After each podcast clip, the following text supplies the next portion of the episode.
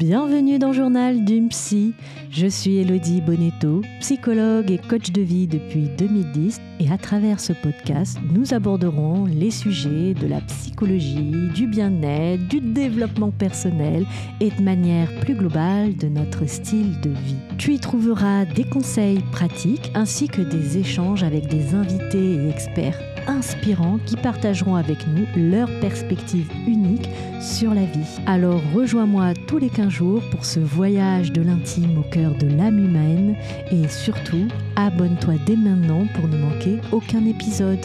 Bonne écoute Bienvenue dans ce nouvel épisode, j'espère que tu vas bien. On a terminé l'année ici malade. J'espère que tu as terminé l'année beaucoup mieux que moi et que tu la commences beaucoup mieux que moi aussi. Parce que la grippe m'a accompagnée pour cette fin d'année et elle m'accompagne pour les premiers jours de l'année 2024. J'espère que tu as passé euh, ben, des bonnes vacances, si tu as été en vacances, en tout cas que tu as passé de bonnes fêtes. Euh, et aujourd'hui, on va parler de cette année, j'arrête de tout prendre personnellement.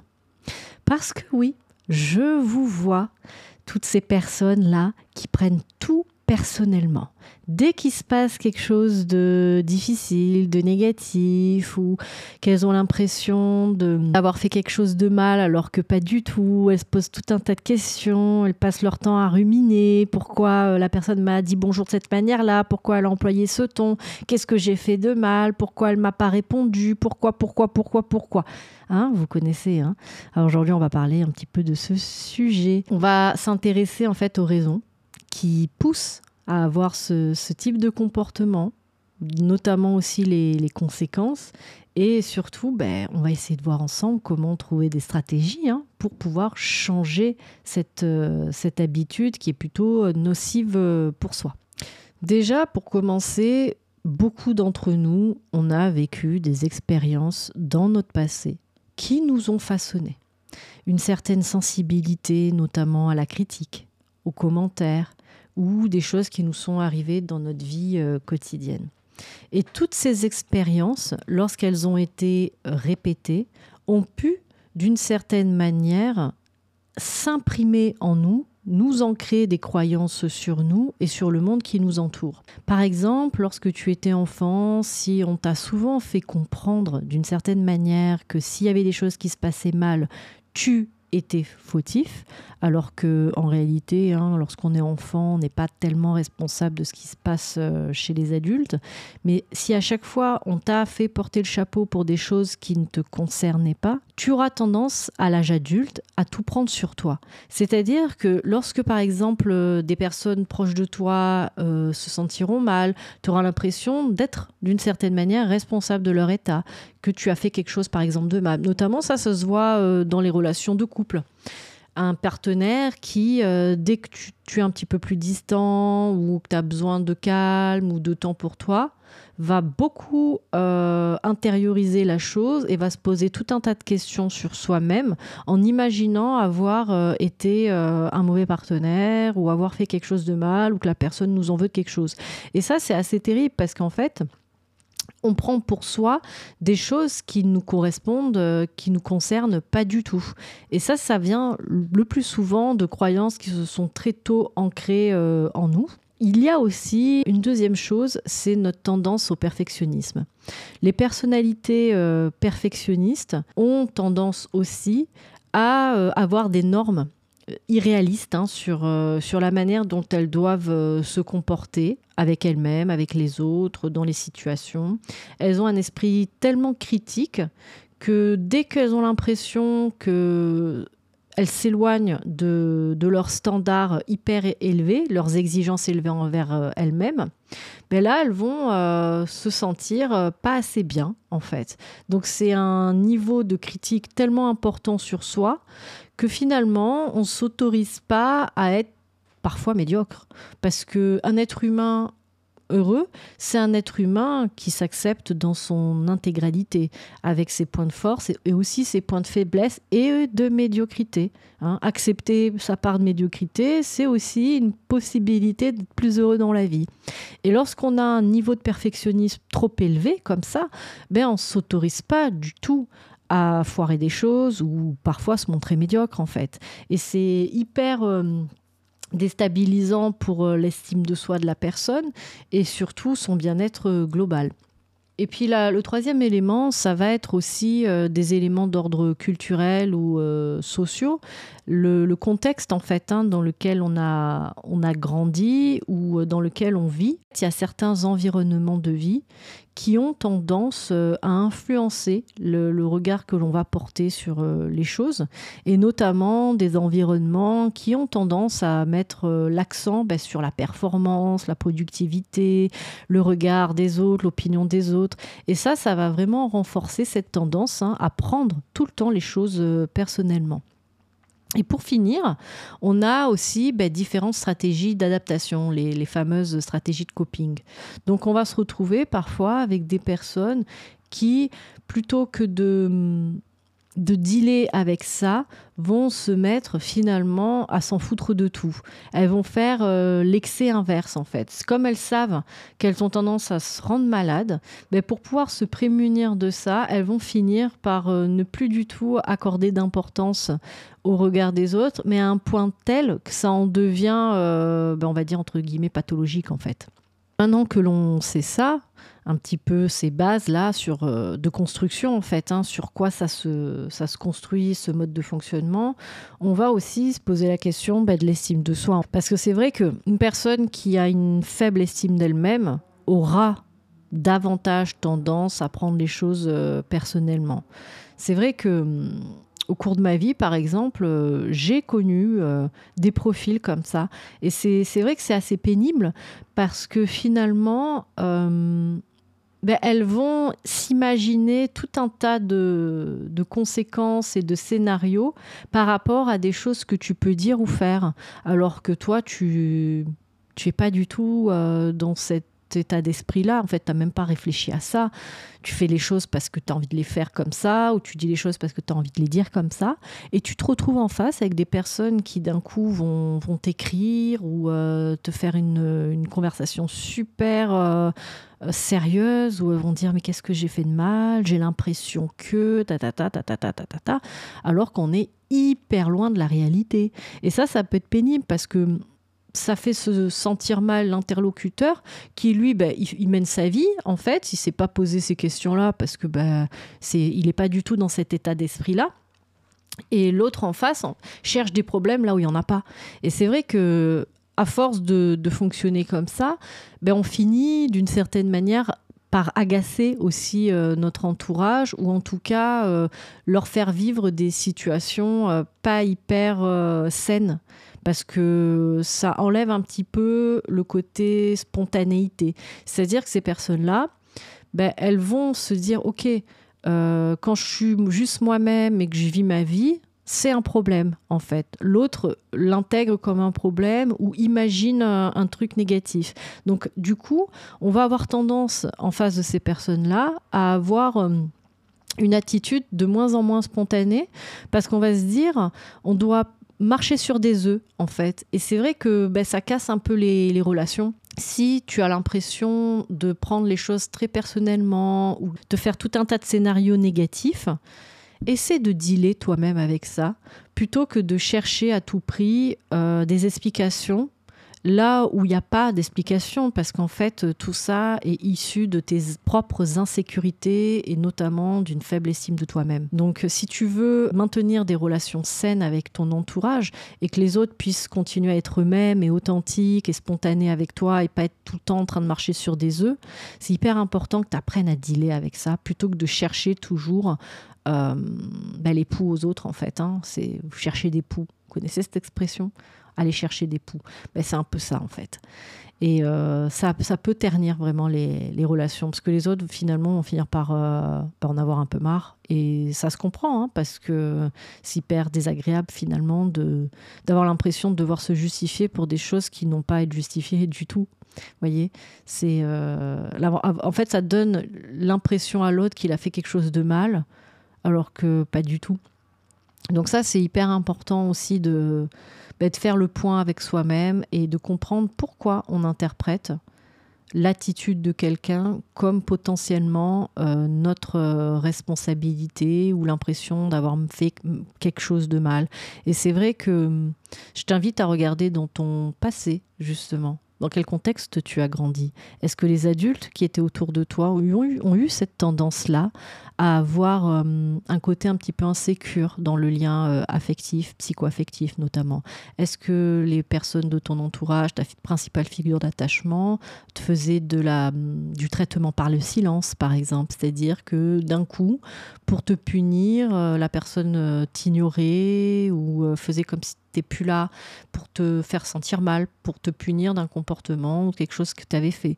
Voyez Donc s'il y a eu des stratégies comme ça d'adultes autour de toi quand tu étais en train de te construire, ben tu vas apprendre à l'âge adulte le silence de l'autre, le fait qu'il prenne du temps pour lui ou voilà, qu'il soit moins dans la communication comme le fruit de quelque chose que tu aurais mal fait.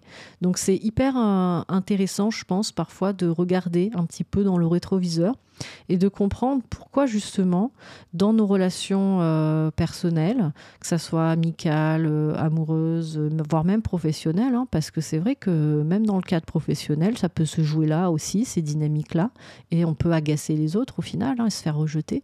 Donc c'est hyper intéressant, je pense, de, ben, de comprendre d'où vient cette euh, insécurité chez toi. Et puis, euh, pour ce faire, je t'invite aussi à t'ancrer davantage dans le, moment présent. Parce que ces insécurités-là aussi nourrissent énormément de scénarios, de pensées, d'anxiété euh, anticipatoire. Euh, on, imagine le pire en fait. Donc le fait d'apprendre à, mettre un stop comme ça et à se dire ok je manque à nouveau là dans le présent l'ici et maintenant à travers différents outils hein. ça peut être euh, de la méditation pure ça peut être euh, colorier des mandalas et se concentrer très très fort sur ce coloriage-là? Ça peut être une marche méditative où je me concentre sur ce que je vois autour de moi. Je liste ce que j'entends, ce que je vois, ce que je ressens.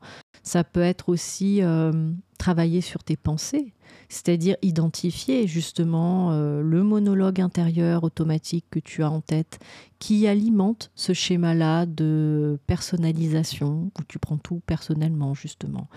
Donc tu vas comme ça, euh, tout doucement, identifier ces pensées qui sont des pensées totalement irrationnelles et apprendre euh, à les rationaliser une à une.